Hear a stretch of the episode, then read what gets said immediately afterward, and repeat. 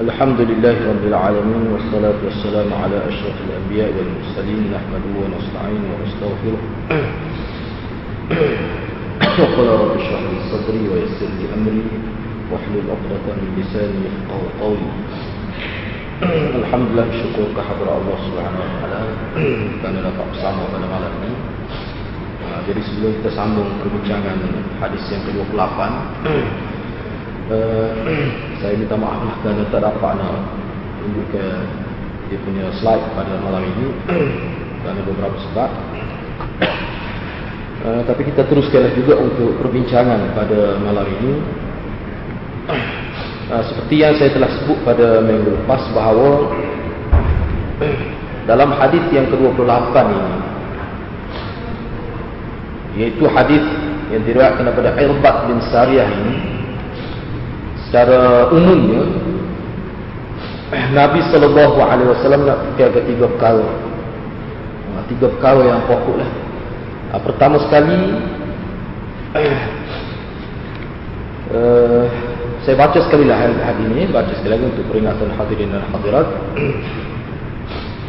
An Abi Najih Al-Irbad bin Sarih radhiyallahu anhu قال وعظنا رسول الله صلى الله عليه وسلم موعظة وجلت منها القلوب وذرفت منها العيون. فقلنا يا رسول الله كأنها موعظة مودع. فأوصنا قال أوصيكم بتقوى الله عز وجل والسمع والطاعة وإن تأمر عليكم عبد فإنه من يعش منكم فسيرى اختلافا كثيرا.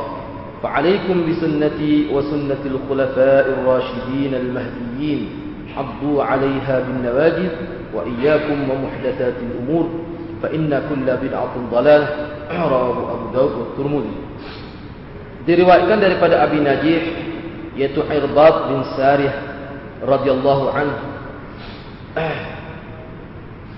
kata beliau yakni Irbad Rasulullah sallallahu alaihi wasallam telah memberikan nasihat kepada kami dengan suatu nasihat yang mana hati-hati kami berasa, berasa gemetar dan air mata-mata kami bercucuran air mata. Mana kami bercucuran air mata mendengar wasiat, mendengar nasihat daripada Nabi sallallahu alaihi wasallam. Maka kami berkata, wahai Rasulullah, seolah-olah nasihat ini adalah merupakan nasihat yang terakhir wahai Rasulullah. Gitukah? Kalau begitu fa'ausina berpesanlah kepada kami. Berwasiatlah kepada kami. Sebelum ini saya sebut dah kalau dalam bahasa Arab ni banyak kalimah yang kita boleh gunakan untuk menunjukkan pesan wayak sesuatu. Jadi di sini daripada perkataan fa'ausina yang mana kita ambil daripada perkataan itulah mana wasiat itu dari segi terjemahannya kita boleh sebut begini. Pesanlah sesuatu yang sangat berguna kepada kami. Yang mana kami akan selamat setelah ketiadaan baginda. Dia ada makna tu. Sebab makna dia itu lebih besar. Lebih lebih kemah makna wasiat ni. Eh, orang nak mati eh. Ha, orang sebut wasiat. Sebab apa? Pada sebelum ni tak sebut wasiat. Nah, kenapa? Kerana makna tu dia merujuk kepada orang yang nak meninggalkan kita. Ha, wasiat ni gitulah maksud dia. Ha, sahabat, sahabat Nabi suruh Nabi wasiat. Ha, maknanya kesan daripada mau'izah yang Nabi sampaikan. Maka Nabi menjawab, aku wasiatkan kepada kamu supaya bertakwa kepada Allah Azza wa Jalla. Dengarlah dan patuhlah walaupun yang memerintah kamu itu adalah seorang hamba. Dalam setengah riwayat lain sebut Abdul Habsyiyun. Dalam setengah riwayat lain hamba Habsyi sebutlah dia punya ciri-ciri misalnya rambut kotak, bibir tebal, dia lebih hadis-hadis lain. Lebih terang lagi. Nabi menyebutkan lagi sesungguhnya sesiapa yang hidup dari kalangan kamu selepasku maka ia akan melihat banyak berlaku perselisihan pendapat perbezaan dalam sikap dan sebagainya maka pada waktu itu sekiranya kamu berada jadi ikhtilaf di sini kalau mengikut pensyarah-pensyarah hadis dalam pelbagai aspek ini bukan bab ibadat saja bab akidah banyak kau lah semua sudut lah akan berlaku ikhtilaf Maka pada ketika itu wajib kepada kamu berpegang dengan sunnahku dan sunnah khulafa'ir rasyidin yang mahdiyin. Khulafa' rasyidin lagi mahdiyin. Gigitlah dengan gigi-gigi geraham kamu dan berwaspadalah terhadap perkara-perkara yang baru yang diada-adakan dalam agama kerana setiap bid'ah itu sesat. Sebelum kita pergi bincang tiga perkara penting itu, uh, saya nak sebut wa iyyakum wa muhdatsatil umur. Jadi dalam hadis ni jelas sebenarnya kalau mengikut ulama muhdatsatil umur tu Nabi sebut bid'ah. Ha, itu jelas. Berwaspadalah terhadap perkara-perkara baru dalam agama. Kerana setiap bid'ah itu sesat. Bukan Nabi kata setiap benda baru itu sesat. Dah. Ha, ini ulama beberapa apa ni perkataan yang diperhatikan oleh ulama. Nabi sebut berwaspadalah terhadap perkara baru yang ada-ada ke dalam agama. Nabi tidak kata kalau nak kira nak supaya sesuai sesungguhnya setiap perkara baru itu adalah bid'ah. Ha, ataupun setiap perkara baru itu sesat. Nabi tak kata. Tapi Nabi kata setiap bid'ah itu sesat. Mula-mula sebut berwaspada terhadap perkara baru yang ada-ada ke dalam agama, maka setiap bid'ah itu sesat. Nampaknya jelas sangat tu bahawa yang dimaksudkan muhdatsatul umur tu mana perkara-perkara baru yang berkait dengan agama yang berkait dengan ibadat. Jadi perkara itu sesat. Okey baiklah sekarang ini dalam uh, hadis ni secara umumnya ulama sebut Nabi nak cerita tiga perkara penting. Yang pertama ketaatan kepada pemerintah. Sebelum ni saya telah sebut dah secara umum ya, secara umum bagi tambahan pada malam ni ya. Asasnya boleh katakan keseluruhan lah. Bersyarah-syarah hadis menyebutkan bahawa taat kepada pemerintah ini Nampak dalam hadis ni nampak secara mutlak kena taat. Nampak mutlak. Tidak. Semasa menghuraikan hadis ni ulama kata dak ni dia panggil al-itlaqul muqayyad. Dan asasnya taat kepada pemimpin ni kalau kita tengok dalam huraian-huraian lebih detail, ketaatan dalam agama ni dia bagi dua.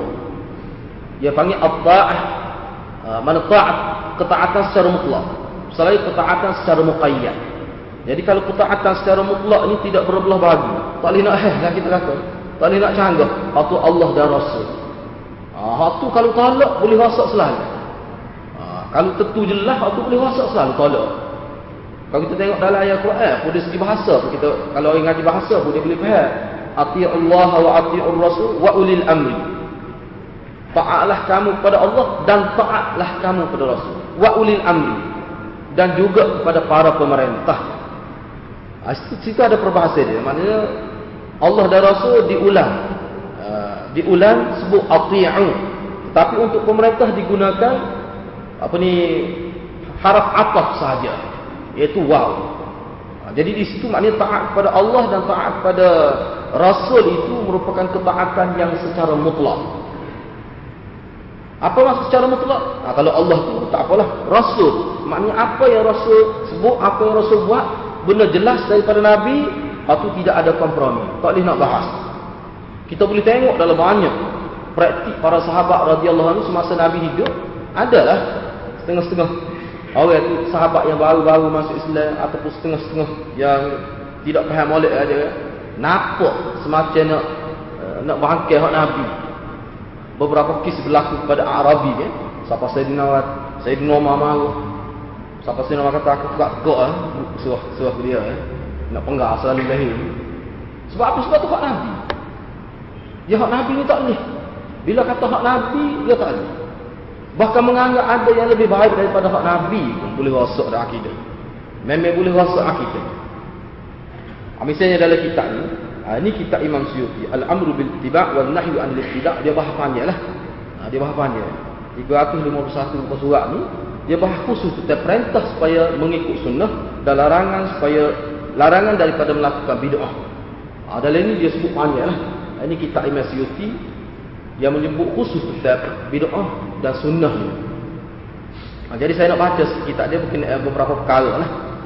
Tak apa tu sebelum sampai situ, masalah ketaatan kepada pemerintah ini poin pertamanya ketaatan kepada pemimpin ini dia secara muqayyad. Muqayyad ni dengan erti taat ke dia tu tengok Suruh dia apa yang dia buat tu kalau menepati sunnah, tidak percaya dengan agama, ah, boleh ikut.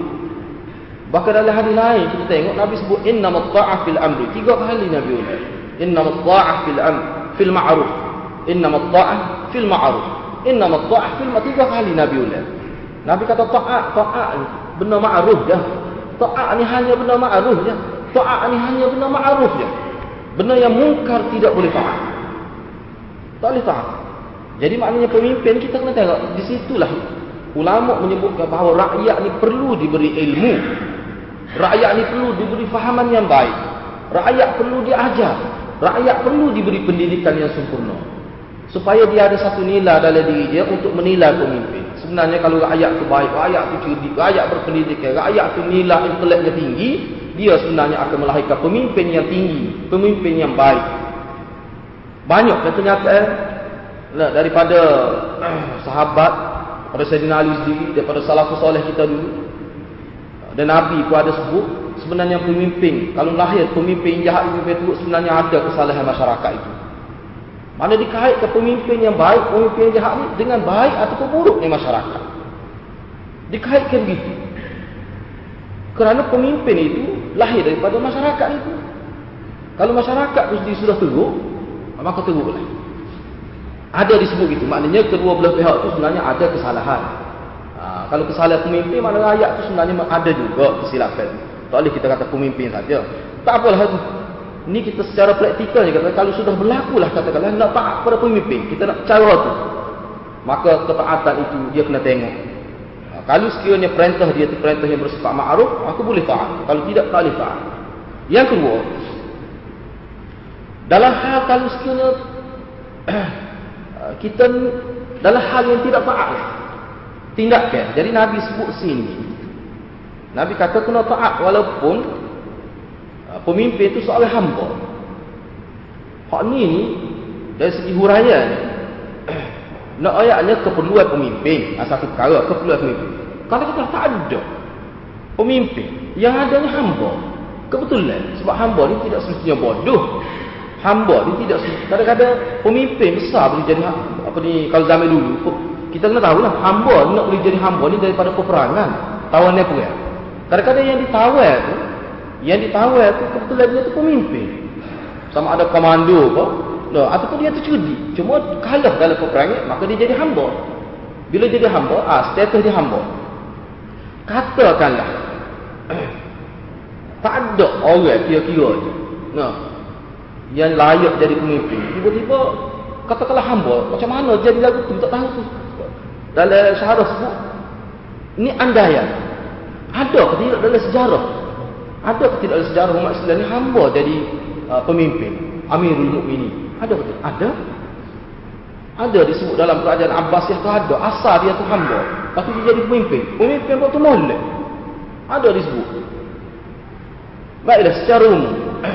Maknanya taat itu kita tidak melihat status dia bila dia jadi pemimpin maka situ sudah ada hukum agama waktu Nabi Nabi sudah ada hukum agama untuk kita. Jadi ketaatan ini panggil ketaatan dalam ibadat. Bab pemimpin itu adalah ibadat. Boleh mana? Walaupun dia seorang hamba. Sebab apa? Nah, dia persoalan begini, eh? persoalan kalau kita tengok dalam kitab-kitab baru, Nabi sebut ni Nabi bimbel lah sebab kita bercakap tentang ikhtilaf. Kadang-kadang pemimpin tu bagi setengah orang molek dah. Setengah orang tak suka pemimpin tu. Jadi atas pemimpin, seorang pemimpin tu persepsi masyarakat rakyat ni berbagai-bagai. Ahok tu Nabi nak ayat. Jadi asalnya lagu mana? Ada agama. Kalau dia tu molek, walaupun dia hamba, katakanlah kamu berasa. Ya pastinya dia sudah naik jadi pemimpin. Boleh jadi kita berasa tak molek adalah lagu mana sikap kita kena taat tetap kena taat hak tu nabi itu perkara penting yang perlu kita faham itu yang perlu kita faham tak ada kita nak memuaskan hati semua orang tak ada ada mesti ada kritikan mesti ada tetapi dalam konteks agama bila dia sudah dilantik dengan cara yang sah kita setuju atau tak setuju kadang-kadang kita tak setuju bersifat peribadi sebab tu Nabi sebut mana inna mutta'ah fil, fil ma'ruf asalkan dia buat benda ma'ruf dia boleh. Kita tak setuju kena ada sebab-sebab tertentu. Kalau nak tanya hukum di segi agama lagu mana? Wajib tak. Satu Nabi nak ayat. Wajib tak. Katakanlah isteri dia masalah misalnya. Nah, katakan. Ataupun anak dia masalah. Ataupun keluarga ada lah masalah pribadi. Kita panggil pribadi lah. Masalah pribadi. selagi tidak mengganggu negara masalah pribadi ataupun siapa disebut siapa kalau dia tak semaya katakanlah lagu mana boleh kalau kita nak jatuh dia dengan cara revolusi dengan cara kekasar tak boleh jadi rata-rata saya tengok ulama sebut kata tak boleh jatuh pemimpin itu dari segi cara pemberontakan dari sudut memberontak atau tak kalau dari sudut lain dari sudut lain sistem sistem pilihan raya itu tidak memberontak aku lain kalau dari sistem pilihan raya itu bak lain itu tidak termasuk dalam uh, hak ni. Tidak termasuk. Misalnya kita yakin ada orang lain lebih baik. Yang mana sistem pertukaran pemimpin itu, peralihan kuasa itu berlaku dengan cara yang ma'ruf, bukan bukan cara dengan pemberontakan, melibatkan peperangan, ah, itu bak lain. Ah, itu bak lain. Kukuk mana pun demokrasi ini tidak eh, tapi dia tak ada sebahagiannya kita boleh terima sudut-sudut tertentu. Tidak kata dia Islam satu peratus. Tidak demokrasi ini tempat demokrasi ini ada bahaya dia juga. Sebab dia kira kalau tak kira aman, kadang-kadang kalau orang aman setuju salah, maka akan terlaksana orang salah. Itu asah dia begitu. Jadi Islam tidak lagu tu. Kita terima dari sudut-sudut tertentu. Dalam konteks negara kita sekarang, misalnya, katakanlah kita tengok orang yang ada lebih baik. Kita berhak uh, untuk tidak undi dia itu tidak, tidak salah, tidak bercara dengan hadis.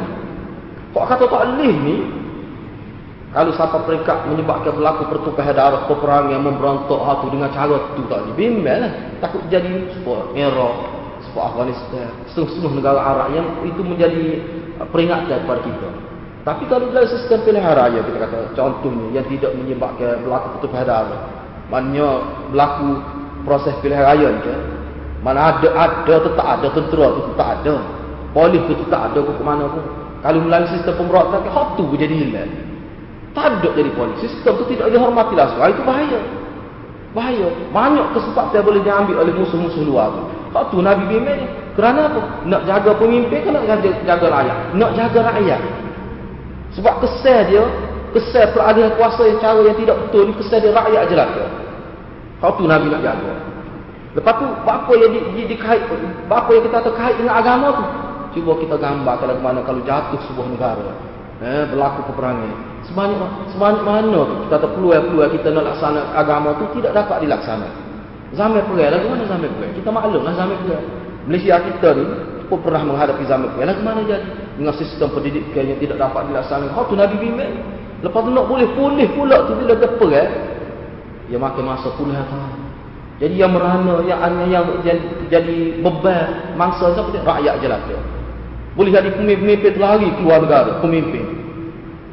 Lari pemimpin anak-anak dia, dia kira dah. Dia kira dah. Kalau jatuh dia kira dah. Ada dah cara jalan keluar dia. Tapi rakyat. Rakyat je lah. Mana? Hak tu Nabi tekan saya. Eh, Nabi tekan. Eh, itu dari sudut. Jadi taat kepada pemimpin ini adalah benda yang wajib sebenarnya dalam agama. Wajib. Tapi dalam konteks tadi dalam konteks agama. Jadi kalau dalam, eh, kalau kita dapat pemimpin itu memang bermasalah.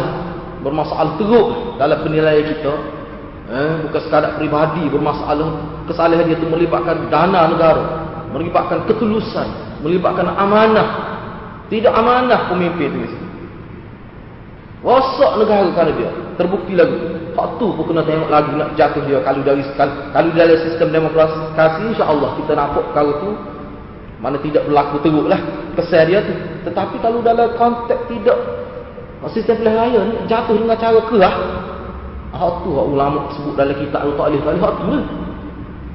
Tapi kalau sistem lain ni kena baca buku baru. Buku kajian ulama kita pemerintah sistem kenegaraan dalam konteks moden sekarang. Ada huraya dalam bentuk lain. Kok dalam kitab apa kata taklif taklif taklif tu dah.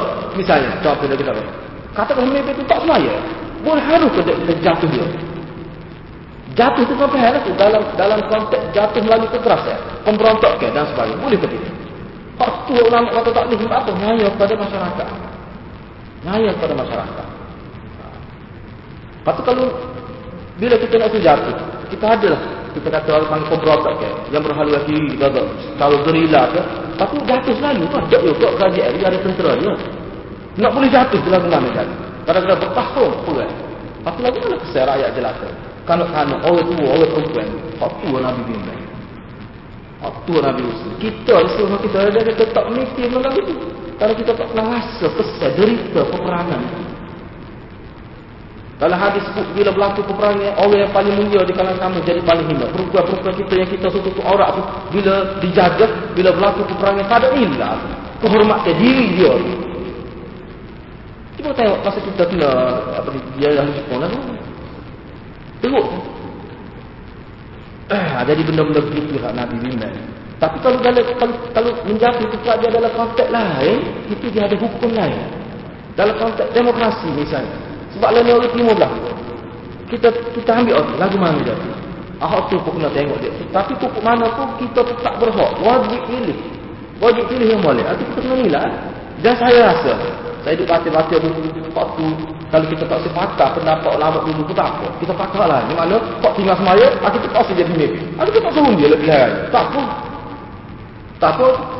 Tetapi kalau nak memberontak dengan cara kekerasan, akak senjata, kalau pemimpin itu tak semaya, ulama tak boleh lagi. Sebab dia tu boleh jadi berubah macam-macam andaya-andaya. Ha.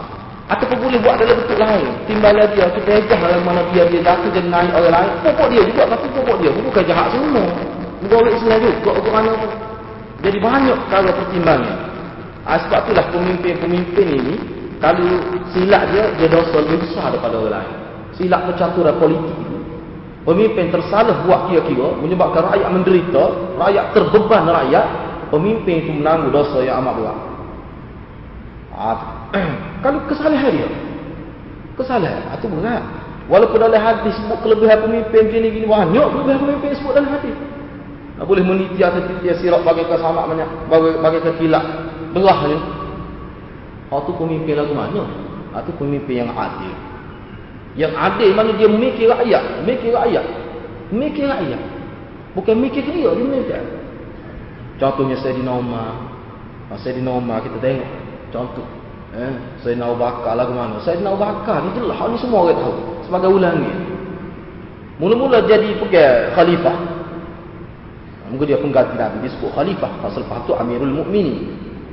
Dia tak ambil gaji. Pergi buat kerja tahu sejabat lepas tu gini tu. Dah sebulan lebih kata.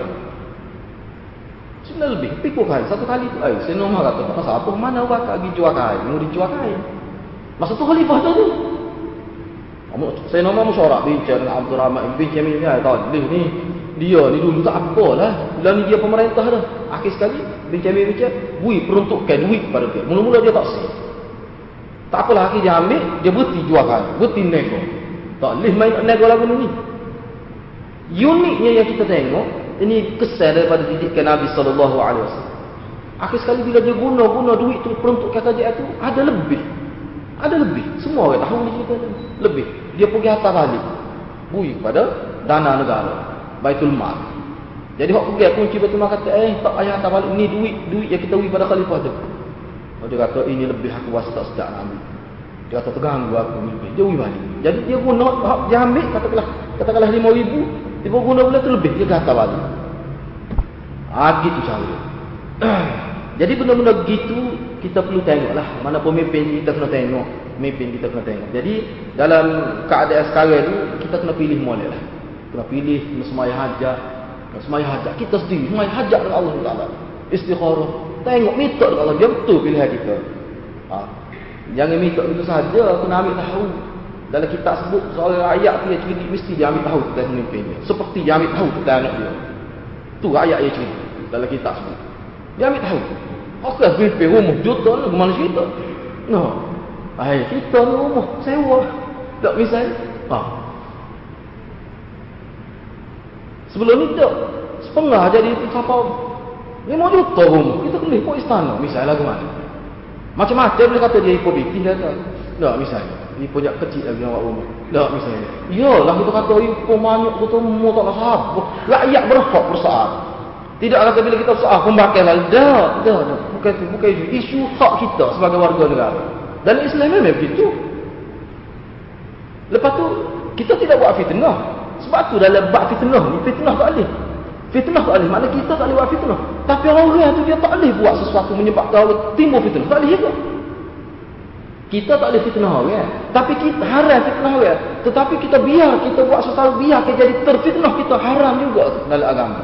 Maknanya semua kedua-dua pihak perlu jaga. Pemimpin pun kena jaga juga jangan bisa apa fitnah. Gak rakyat tengok benda tu. Rakyat tengok. Kita tu situ apa tapi hak hak jiran-jiran dia tak boleh apa jiran-jiran dia. Hak jadi pengundi dia, tu rakyat awak Islam apa tu? Siapa pemimpin kita mau.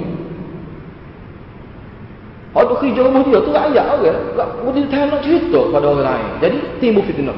Oh dia kata dia telah terfitnah misalnya. Biasa tu. Masalah itu kenapa kamu letakkan diri kamu siapa mereka di fitnah? Saya sendiri pun orang tanya kalau rakyat fitnah mimpin lagi mana. Saya rasa kena tengok juga tapi kita nak buat keputusan nak nak ubi hukum selalu pada rakyat tak boleh. Kena tengok dulu pemimpin tu lagu mana. Kalau pemimpin tu memang jenis teruk tak cara tapi timbul fitnah kita tidak nak kata ke rakyat. Kita tidak nak kata rakyat. Jadi dia tu gini gitu. Kecuali dia jaga diri dia fitnah juga. Aku bak lain. Jaga dah eh, tak nampak dulu tapi nak fitnah juga. Ah, ni memang ada rakyat yang jahat. Tetapi kalau dia tu memang bersedia. Macam bersedia di fitnah. Teruklah. Teruklah kita malah cerita diti-diti lah. Nah, tapi maknanya teruk. Kita kelih bahawa kita mengaji ni tu. Kau tengok ai ai ai kita. Nak fitnah takut dosa no, nak takut dosa tapi tu mai kita nak sabuh ni lagu ni itu yang kita perlu faham jadi benar tu bila ayat lah pemimpin faham insyaAllah dia jadi molek ha, jadi perkara itu dalam kitab-kitab baru, kitab-kitab politik baru kita tengok, kadang-kadang benar ni, ketaatan ini dia jadi susah jadi nak taat. Kenapa? Keresahan rakyat itu. Rakyat jadi hilang keyakinan. Ha, itu perlu dijaga. Jadi walaupun nak taat, Nabi SAW tidak membebankan rakyat. Ha, kita tak apalah tak boleh. Islam ikut agama, dia tidak jadi bodoh. Tentu dah memimpin teruk kelima misalnya sebagai contoh. Lepas kita dipaksa taat. Nak taat lagu mana hati kita ni? Ayah kita kalau teruk kita tak boleh taat. Kalau taat juga ayah. Tak taat lagi. Ah, itu masalah. Ah, itu lah masalah. Jadi kena faham molek ketaatan ni semua pihak kena ambil. Mana orang yang nak ditaati pun dia kena orang lagu mana yang nak ditaati. Dia kena juga lah. Ni duk tekan rakyat supaya taat pada dia. Dia ni setahu mana jaga. Perangai akhlak dia setahu mana. Semua tu perlu diambil kira belakang. Barulah boleh dilaksanakan hadis-hadis ni. Kan tidak payah. Memang payah. Sebab tu saya pernah tanya guru, guru saya dulu dalam kih ni. Kita nak nak amal hadis-hadis berkait dengan kepimpinan ini lagu mana? Kadang-kadang kita berasa bodoh kadang kalau kita tak kena raya lah, tak kena raya. Atau guru saya fikir sebut dia kata sebab tu bila kita baca hadis bila kita baca hadis taat pada pemimpin, kita kena letak sekali hadis pemimpin lagu mana dia kena buat ke ayat dia. Dia kena baca sekali. Dia tak boleh baca berbeza-beza. Dia akan jadi tak seimbang. Kita nak baca hadis berjebak-jebak tak sejak. Kena taat pada mimpi. Kena baca juga hadis mimpi. Kena buat ke ayat lagu mana Nabi ni. Dia kena seimbang gitu. Dia, bila benar berjalan serentak, barulah boleh diamalkan hadis. Kita tidak tahu. Bahaya. Jadi timbul fitnah lain pula. Bahaya. Ha, supo dengan hadis ni. Kita nak baca hadis ni, hadis 28 ni dia. Kena kait pula dengan hadis lain ulama kata. Kena kait dengan hadis pak niat tu. Hadis pak niat tu. Kena kait dengan hadis Aisyah tu banyak lagi kena kait dengan hadis lain. Baru kita boleh faham bab bid'ah ni. Semua dia kata taat pada pemimpin ni. Mana lagu mana kalau pemimpin itu tidak ikhlas. Pemimpin itu tidak amanah. Pemimpin itu anak lagu mana. Lagu mana kedudukan dalam neraka. Ha, kita tak usah sebut masuk neraka lah. Kedudukan dalam neraka lagu kita sebut. Lagu mana jadi pemimpin. Ha, mana kena baca tu. Tak boleh. Tak kalau ada sistem demokrasi lah ni. Kita kata dah. Diberi pilihan kepada rakyat. Memang ayat kena pilih lebih detail daripada yang disebut dalam kitab fiqh. Sebenarnya, lebih detail lagi mana? Kalau dalam kitab fiqh mengambil kira hal-hal peribadi pemimpin, misalnya dia tak semaya tak boleh lagi. Dalam bab demokrasi ni boleh. Boleh. Kalau dia tak semaya, tak ada pilihan pemimpin lain, mak semaya tak tinggal. Reti juga ekonomi misalnya, tapi moleklah akhlak dia. Alah ke mana? Dalam pilihan ayat. Kita kena undi tu. Jadi nak pilih tu perlu pada penilaian. Sebab tu ayat kena sudi. Maklumat kena cukup. Enggak zaman lah ni zaman teknologi tu. Al-alam bila. Dunia tanpa sepada. Langit terbuka. Orang boleh akses internet ke apa. Jadi timbul masalah. Timbul masalah banyak lah. Jadi apa tu? Krisis keyakinan. Jadi timbul. Penilaian ayat pelbagai. Apa? Sumber maklumat tu banyak. Sumber maklumat tu banyak. Ha, jadi benda tu kena faham lah. Sebab tu tak boleh kalau kita nak baca hadis-hadis yang berkenaan dengan ayat kena taat pemimpin dalam satu masa yang sama dia kena bahas sebut juga supaya ayat tidak berasa macam bodoh dia kata memang ada orang pertikan memang ada orang pertikan Lagu mana? Tak kira kita nak tahu pemimpin tu. Lagu mana pun tak semacam. Misalnya dalam hadis lain. Katakanlah dia tidak beri hak kita. Pemimpin itu tidak beri hak kita. Dia mengamalkan sistem monopoli, sistem Isa. Isa tu sama ada monopoli ataupun Isa dengan erti dia beri pada anak-anak dia. Boleh juga dipaham gitu dalam hadis itu. Dia beri pada anak-anak dia, pada kroni-kroni dia. Lepas tu pada ayat ni tak boleh. Ayat ni boleh kuah-kuah tu pun nak kena. Nah, lagu mana? Hadis tu. Sedangkan Nabi SAW juga. Sebab itulah ulama bila dia hurah, dia mengambil kira semua. Ha, mana Nabi sebut waktu dalam keadaan. Dalam keadaan macam mana? Sebab Nabi sebut ni hadis Nabi ni sesuai untuk semua keadaan. Kita kena tengok lah Nabi sebut kena taat walaupun mimpi teruk. Misalnya dia tidak boleh hak kamu, kamu kena sabar dalam hadis sebut. Kesabaran kamu kamu akan dapat balik. Hak kamu yang diabaikan mimpi kamu akan dapat di hari akhirat. Sama-sama aku kena lagu tu. Sama-sama. Ya. Ini di ketika tak ada pemimpin alternatif tu tak ada. Dia ketika rakyat itu tak alih, tak ada saluran. Mana kalau kita terbang juga supaya bunuh diri. Aku ditembak oleh ni misalnya. Siapa tahap tu? Memang kalau kira kalau kira di atas ketah pun kalau kita nak lawan saja dengan cara gerila, memang mati saja. Dalam situasi tu aku kena sabar. Tak tu maksud Nabi. Bukan dalam keadaan biasa. Dalam keadaan terbuka ada hadapan kita ruang. Sama ada untuk tegur pemimpin atau untuk menjatuh pemimpin dengan cara yang terhormat terbuka, kita tak boleh pakai hadis tu. Tak boleh pakai. Kalau pakai juga, jadi bodoh. Pelembu rakyat. Dicucuk dia, boleh lagi. Islam dia tidak lagi. Baik, persoalan sekarang. Katakanlah, ha, ini dalam berbahasa kitab-kitab oh, siasat baru. Katakanlah kita nak pakai secara zahir hadis. Tak apalah pemimpin zahir kita, oh, kita sabar sebab nak pahala. Masalahnya bukan semua orang jadi lagu tu. Layak 24-28 juta ni nyada lama-lama. Boleh jadi tahun ni tak lagi. Akhir sekali dia akan bangkit seperti di Mesir. Hak tu tu kesal lama berapa puluh tahun. Dia akan jadi lagu tu Nabi tak sini. Dia akan jadi lagu. Ah tu bahaya. Sebab tu kalau sebab tu kalau kita silap pendedah hadis, dia kena nampak sebelah pihak jadi bahaya. Ah, maknanya pemimpin tu juga dia kena sedar. Rakyat juga kena sedar. Masing-masing sedar arahan agama itu. Baru jadi bahaya. Ha, kalau tidak akan jadi masalah. Lepas tu tak boleh kita nak paksa rakyat taat pemimpin dalam keadaan pemimpin itu tidak baik. Tak boleh. Tak boleh. Kalau kita paksa juga, ha, dia jadi sport kita pak tekan bola dan lain. Sampai bila kita boleh tekan? Dia akan nak, nak tunggu naik itu. Berlaku ledakkan di suatu ketika. Hak tu bahaya. Hak tu tu polis boleh tak dengar. Dia siapa ketika tu. Hak tu Nabi Mimin. Itu kemuncak lah tu. Kalau berlaku keberatakan, bila jatuh kajian dengan cara tu, polis pusing-pusing berpihak kepada rakyat, lagu mana jadi? Dia manusia ni bila siapa ditekan dalam jangka masa yang lama, dia akan jadi tak takut dah kepada peluru ni. Dia tak takut dah. Kita di sini takut kalau duduk sebuah tadi kita ada di Palestin. Ha. Dia tahu dia berhadapan dengan senjata canggih tapi dia pergi juga dengan batu. Buat apa tu? Apa tu? Dia fikir ya tak ya boleh akan mati juga. Manusia dia mikir tahap tu, dia tak fikir. Dia nak bebas negara. Kalau siapa tahap tu, payah dia tak kata dah tu. Ha, jadi benda-benda begitulah. Kita kena, maknanya, perlu faham lah ha, benda-benda gitu. Dan dalam kitaat pemimpin ni, dia tak boleh kita nak paksa rakyat dalam ada pemimpin tu, nak paksa rakyat taat. Kalau paksa juga pun terjadi. Mungkin sebentar saja benda terjadi, akhir sekali dia berlaku benda pelik-pelik. Ha, benda yang lebih bahaya, lebih besar. Ha, itulah sebagai peringatan. Yang kedua, perkara yang kedua, perkara yang disentuh dalam hadis at-tamassuk bi sunnatihi wa sunnati khulafa'ihi al-arba'ah min ba'd berpegang teguh dengan sunnah Nabi dan sunnah khulafah dia secara khusus dan uh, seterusnya lagi sahabat-sahabat yang lain pun termasuk juga mengikut uh, pesyarah-pesyarah hadis. Uh, jadi dalam kitab ini, ini kitab Al-Amru bil Ittiba' wa Nahyu 'anil Ibtida' ini kitab uh, karya ini Suyuti, ini Suyuti. Nah, dia saya nak baca sekilas beberapa perkara. Uh, dalam bab berpegang teguh dengan sunnah ni Imam Suyuti kumpulkan beberapa pandangan dalam bentuk hadis-hadis Nabi dan kata-kata sahabat, kata-kata salafus soleh dan tabi'in dan sebagainya. Ha, bagaimana pandangan mereka ha, terhadap ikut sunnah?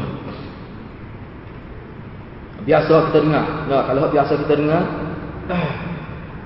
mana Nabi kata umat aku bakal berpecah pada 33. 73 umat aku pecah pada 73. Oh, Nabi kata 72 masuklah.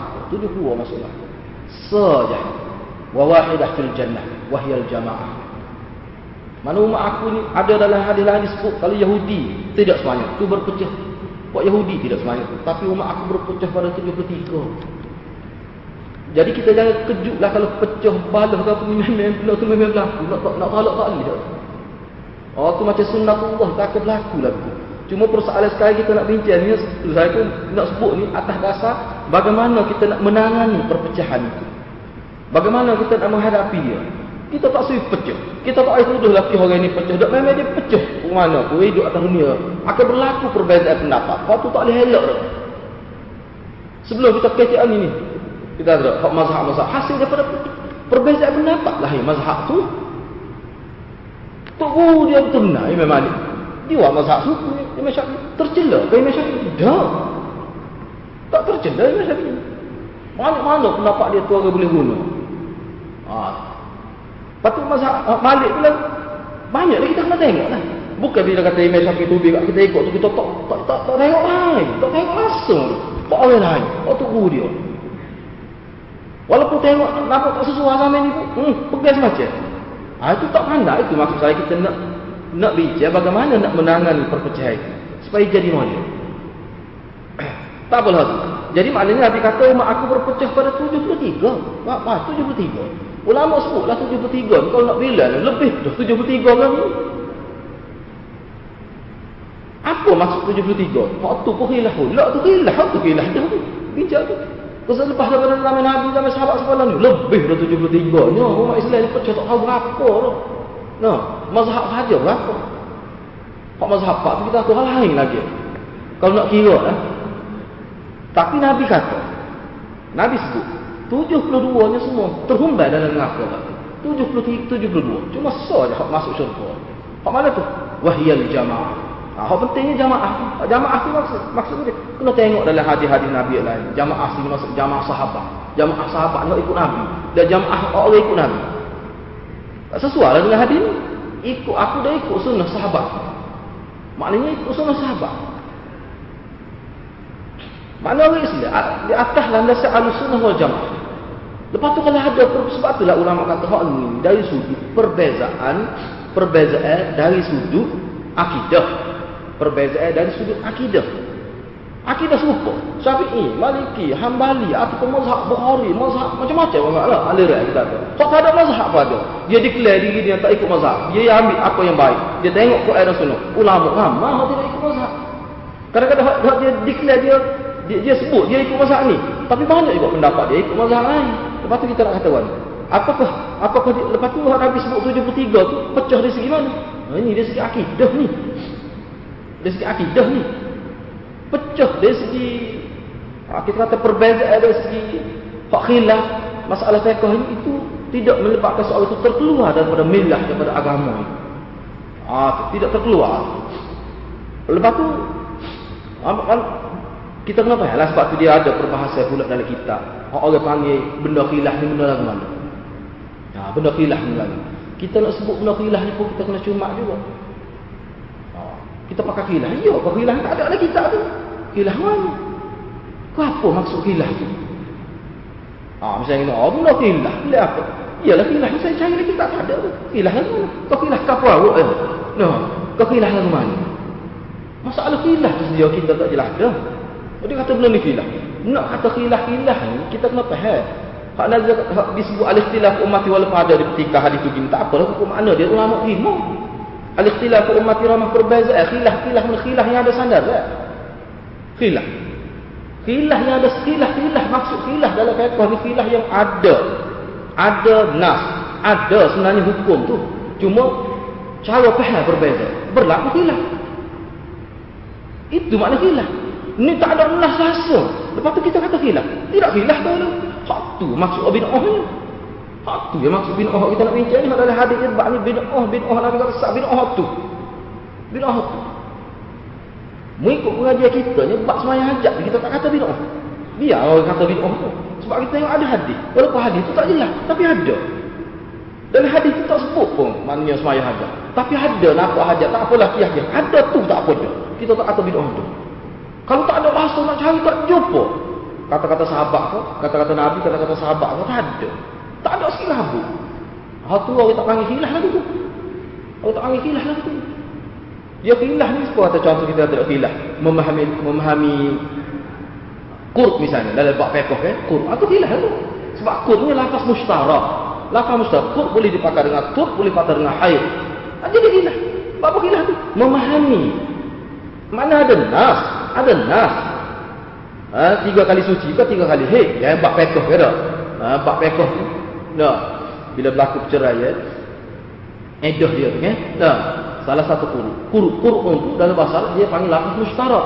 Ada Quran dipakai dengan mana haid. Ada Quran dengan pakai tur, suci. Mana suci daripada haid? Mana tak suci? Kata lepas katakanlah dia juga ketika haid. Ah tunggu. Tunggu su, tunggu. Ada kaedah dia. Maknanya hak ni dia kira start dengan suci, hak ni kira start dengan haid. Maknanya jadi lari dah sikit masa tu. Itu khilaf. Kalau khilaf tu asah dia tak ada sikit ragu misalnya. Oh tu persoalan yang kata bid'ah bid'ah tu. Oh tu masalahnya. Ah, sebab itulah saya duk tengok ada ada mana benda ni kita kena faham lah. Kita kita akan bincang khusus hak tu. Sebab maknanya bid'ah ni bagi pada berapa? Kalau terbagi pada dua, hak dua tu lah ke mana? Hak disebut. Ah tu di segi ni, di segi luar. Bila tu kita akan bincangkan. Cuma saya nak sebutnya mana berpecah-berpecah tu mana dari segi akidah. Lama semua tu dari segi akidah. Jadi jamaah sejamaah jamaah sahabat. Imam sahabat. Ahli sunnah wal jamaah. Dan yang mengikut jejak langkah sahabat. Tu sebenarnya. Eh, jadi perbezaan dari segi faith, dari segi ikhtilaf ini, itu perbezaan itu kita terima sekiranya ber berbeza di atas nas. Kerana berdasar pada usul-usul tertentu nak faham nas itu, maka berlaku perbezaan. Tetapi kalau perbezaan itu berlaku, tanpa dalil, tak ada dalil sikit abu. Dan sebenarnya waktu payah kita nak cari dalam kitab-kitab ulama-ulama kota kita, dia tak hilang kalau benda tak ada nas. Kalau benda ada nas, dia mau cara nak memahami nas berbeza, maka berlakulah khilaf. Ini kalau tak ada langsung. Boleh jadi khilaf berlaku di kalangan uh, kita atas salafus soleh kita di ulama-ulama besar kita dulu. Boleh jadi kerana dia tidak tahu hadis. Ada disebut, waktu ada disebut. Dia jumpa hadis ni ya. Maka dia faham bahasa hadis. Jadi hakikatnya dia ikut. Cuma dia tak jumpa hadis lain. Banyak berlaku gitu dalam kita. Banyak berlaku lagi. Jadi lepas tu orang lain jumpa hadis itu. Kita kena ingat zaman dulu, zaman ulama kita dulu, hadis-hadis yang tidak didaftarkan, tidak direkodkan, tidak dibuka ke kita learn ni. Semua lekat di hadapan mata kita. Dulu nak cari satu hadis kena ada jauh lah, kena pergi berkelana, berbulan-bulan. Jangan. Kadang-kadang maklumat tu tak sampai pada dia. Dulu maklumat boleh bukan Quran saja, hadis tu secara talaki musyafahah dulu. Sebab Quran dengar, dengar maka cantik. Dengar cantik gitu ya. Sekolah ni semua ada rujuk kalau boleh jalan, nak cari. Imam Syafi'i ada banyak juga Imam Syafi'i dia kata aku setakat aku jumpa hadis ni aku buat putus. Banyak dia kata lagu tu. Kalau ada jumpa hadis lain sebab tu dia kata mana kena kena tengok tu. Mana dia kalau ada hadis ni. Ha, sebab dia tengok hadis ni. Kalau ada hadis lain macam ni pasti akan ikut. Banyak Imam Syafi'i berkata begitu. Dan memang terbukti tu misalnya dalam bab dalam bab setuh kan. Mana kita kata bab mula masah ni. Nah. Dia pun sebut aku pakai hadis ni. Aku tak pakai hadis tu. Sebab apa? Sebab hadis tu ada perawi dia aku syok. Aku maju aku tak tahu perawi dia. Aku tak kenal perawi dia. Kalau boleh pastikan perawi dia aku akan ikut hadis tu. Dia pun sebut gitu dalam kita. Dan itu masalah. Mana hakikat dia tu memang Imam Syafi'i pun mana memang dia pergi dia pergi hadis. Itu sebenarnya cara dia. Jadi tu mana kalau kita cara nak pergi hadis, kita mengajak masyarakat pergi hadis, sebenarnya kita bermetod dengan metod Imam Syafi'i tu. Jadi banyak perkara yang berlaku di zaman kita sekarang. Sebagai contoh, saya sebagai contoh. Minta maaf sebagai contoh. Benda ni kecil ya. Nah, ha, sebab tu kalau saya lah benda kecil saya sebut tu tak payah kek. Nah, sebut begitu ya. Ha, misalnya tu ada orang kali. Kecil ya tu. Ya memang kecil. Tapi kecil pun kecil ni kecil ni ada kecil pun. Boleh kata kecil bukan tak ada, ada. Baik. Dia kata kecil kita minta lah orang hadis. Dia kata Nabi buat dua kali lagi tu. Misalnya, tak apalah kecil pun kita nak jauh kecil. Nah, misalnya. Tak apa sekali tu tu ada tu. Ha, misalnya belum ada betul. Mana kita nak ada. Lepas tu kalau kita kata khilaf, kita tengok dalam dalam kitab kita Imam Syafi'i. Ada bahawa? Tak ada. Tak ada. Bahawa tak ada. Sebab jelas sekali. Lepas tu tak cari, tak usah kira lah. Allah, Allah, apa hari ya. Kita, kita, saya tidak maksud gitu. Cuma saya nak ayatnya, kalau kita tahu, kalau kita belajar, masa saya belajar dengan Tuan guru mungkin Ustaz Kelantan masa dia mengajar pekoh. Memang dia sebut gitu juga. Lepas tu kita mengajar dia memang lagu dia buat. Ha, Ha, jadi kita akan sebutlah hak tu hak jelas. Ha, kalau hak dua ni kita tak jumpa, sekadar tu saja. Ha, jadi kena ingat bila saya sebut begitu jangan marah. Sebab apa kalau marah tu bukan marah saya, marah Nabi. Kena ingat, kena ingat. Kita sebut hadis Nabi dia marah. Dia pelik dia. Tak boleh lah tu. Kita dengar, kalau kata dia tak kenal dengan kita, kita tak faham. Ha, cuba pergi cari. Banyak ke guru-guru di Kelantan ni. Cari lagu mana? Cara tanya tu kena-kena juga. Ha, betul kau tak ada hati yang kata dua kali kan? Kena tanya lagu tu. Jangan ada kau sebut dalam kitab. Jangan lagu tak kenal lagu tu. Kitab ni macam-macam kitab ni. Kita nak ada ke Nabi buat dua kali. Benda kecil ni tapi nak ayat ni kalau kita nak tahu dalam agama. Sebab kita nak pahala kecil-kecil pun. Kita nak pahala. Benda kecil. Buai duri dia jalan raya nak ayat. Benda kecil tu. Kau tu Nabi ayat boleh pahala. Kita nak boleh pahala lah. Kau kecil besar pun. Dia pasti. Itu maksud saya. Mana tak perlu kita duduk dia. Cuma gitu kedudukan dia. Jadi cara kita menangani permasalahan khilaf ni betul. Fa in tan apa in tanaza'tum fi syai'in farudduhu ila. Ini berlaku plus ya. Cuba tengok dalam internet. Kita kelih dalam internet pusing kadang-kadang. No. Berat-berat pula tu. Kau ni kata kau ni. Siapa kata kau buat buat talu. Oh. Oh, kau bengong. Ibu dah. Oh, siapa tahu tu tu. Paruk tu. Buku hal ini pun gitu juga. Ni kau buat kau lari daripada sunnah Nabi. Kau buat ni. Oh tu ni kau buat talu. Kutuk macam-macam. Jadi kita pun dengar kata berat lagu ni. Lepas tu nak lagu mana? Itulah Nabi kata berlaku selisih pendapat. Kata lagu mana cara dia? Kembali pada Allah dan Rasul. Tengok dalam hadis lagu mana. No, jangan tengok dalam kitab tak tahu mana. Lah, tengok dalam hadis lagu mana. Itu cara dia. Tengok dalam hadis lagu mana. Kelih lah. Ha, misalnya lepas sana, misalnya timur sana. Ada orang dakwah. Kata sekali. Lepas tu kita buat dua kali. Sepatut kalau kita ni bertanggungjawab, bertanggungjawab dalam agama. Dah, bertanggungjawab dalam agama. Kita kita tanya lah. Kita tanya saja kita mana ada kita nak boleh tengok dalil kata boleh dua kali. Mana ada. Tak kesalahan gitu biasa berlaku. Dulu saya masa duduk di sekolah ngaji sekolah Arab ni. Atas nama buku suka tab. Ya ses sendiri yang buat buku tu.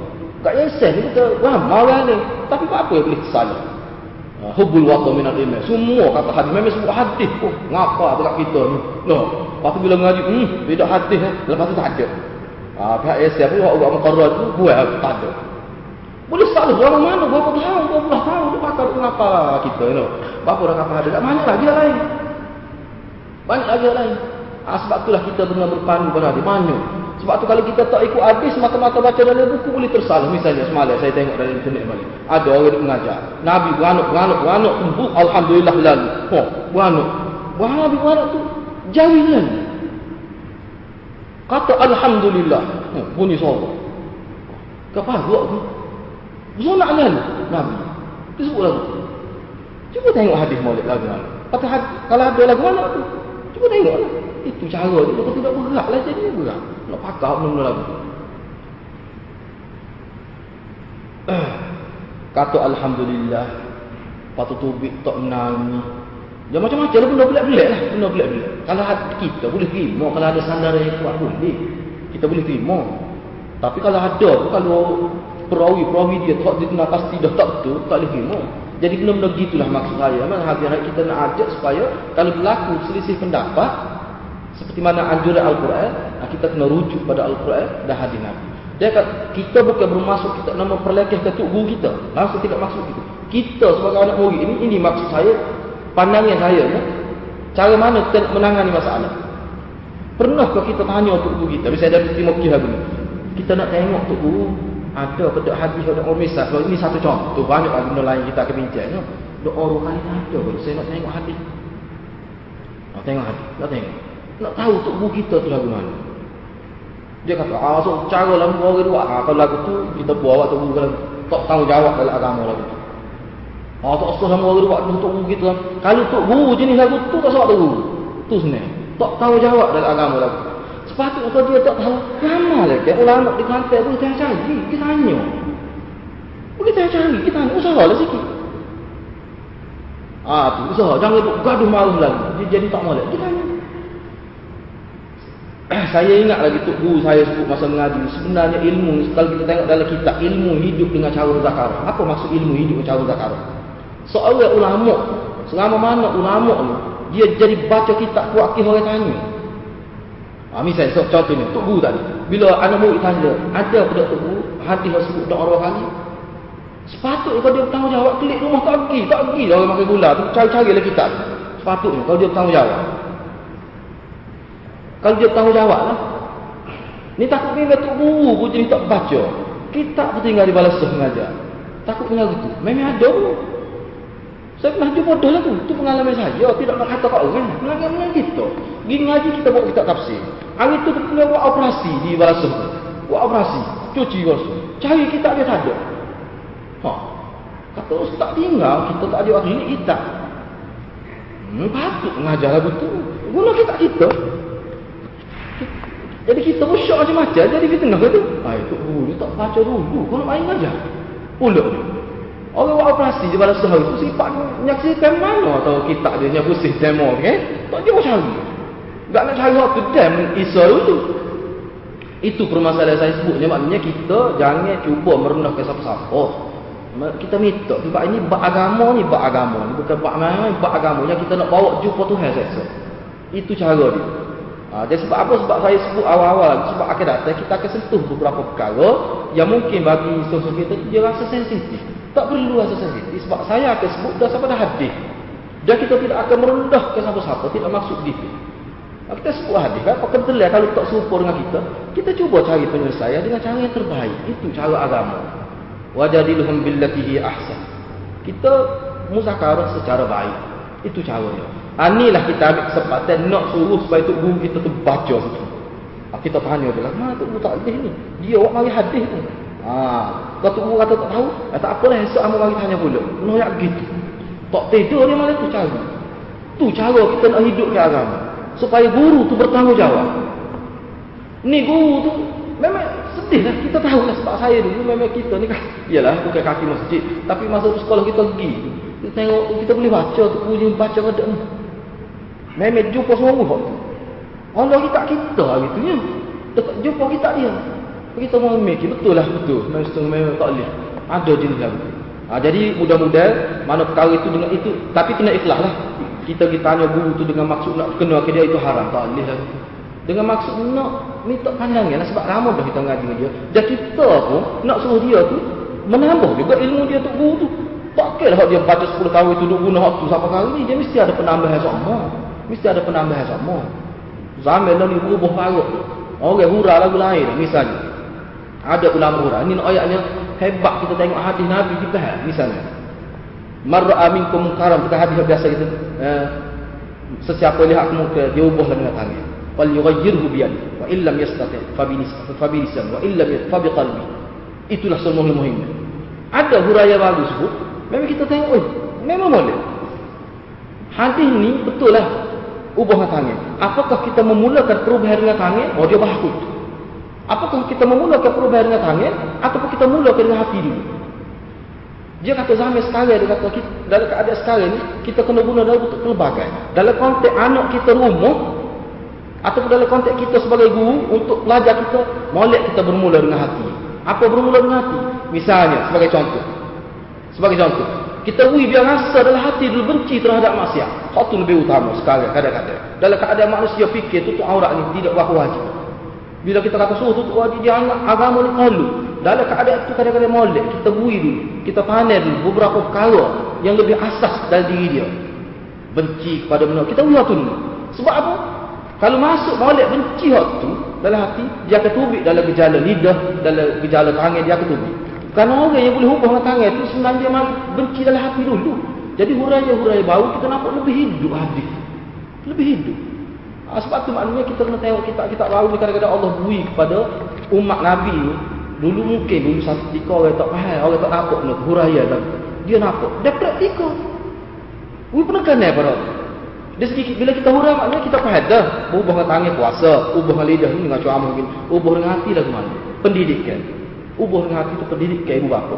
Pendidikan guru. Kena ubah Lagu mana kita nak ubah terasa? Tak. Sebagai contohnya gini lah kita tu. Lah ni umumnya pelajar-pelajar ni anak-anak kita ni tidur ni tok MP3 di telinga sama ada dandu, nasyid atau apa. Tak ada dah kita tidur cara sunnah Nabi. Kita nak buat lagu apa? Kadang-kadang tak boleh nak pisah dan muzik dengan anak-anak muda. Kita nak buat lagu. Nak buat lagu. Nak ubah dengan tangan. Lagu mana? Tak boleh. Dunia ni tak boleh nak ubah dengan tangan. Nak buat lagu. Nak ayat dia? Hmm, tak ada apa dia atas sedap nasyid ni. Sedap muzik ni, sedap lagu ni, setelah nak buat. Tak benda kecil. Ada setengah orang ngapa Quran, tengok ayat bila teruk tak teruknya. Bapa pun tak apa pun dia pakai kain tudung. Dia tak betul dia dengar, dalam kelas dengan iklan. Eh betul dia. Dengar lagu ni ustaz. Enggak kita hak hati ni bila nak cek. Kena wi pada guru perempuan juga. Jadi sebab tu kalau kita pakak tu molek, lagu mana kita nak buat, nak gerakkan anak kita supaya dia rasa benci. Waktu flu satu kemarin, nak fikirlah mana nak buat. Jadi kalau kita buat tu kita sudah beramal dengan hadis. Jadi huraya-huraya begitu sebenarnya molek supaya oh tapi tak jadi rugi masa kita duduk royak-royak. Di sekolah dia tambah semua. Benda tu jadi perbicaraan. Pergi ke supermarket pula aku tengok nak lagu. Dia sebut juga ulama tu sebut maknanya kita letak benci dalam hati tu hak tu orang panggil pagar maya, pagar maya. Nak masuk pagar maya dalam anak ni payah. Kita nak kecek nak marah mudah. Ha, ibu bapa ni kadang-kadang pandang marah. Sebab tu tak jadi. Marah lebih hak anak lari daripada rumah pula. Banyak. Kita nak amal hadis tapi tak tahu cara. Ah, sebab tu cara nak buat lagu mana. Kadang-kadang kita pasal dengar sekali lagu dengan dia. Tapi ya, hmm, tak sedap lah. Kita kena inilah kepada dia. Jadi benda-benda gitu, maknanya amal nak amal sunnah kadang-kadang pendekatan semasa tu wajib kita faham. Tak ada. Ah, jadi benda-benda tu lah. Eh, yang mana kalau kita belajar tu, kita kena tengok huraya-huraya ulama-ulama baru yang sentiasa ada sama. Kelebihan-kelebihan Allah beri pada mereka. Supaya lebih praktikal kita nak amal hadis Nabi SAW.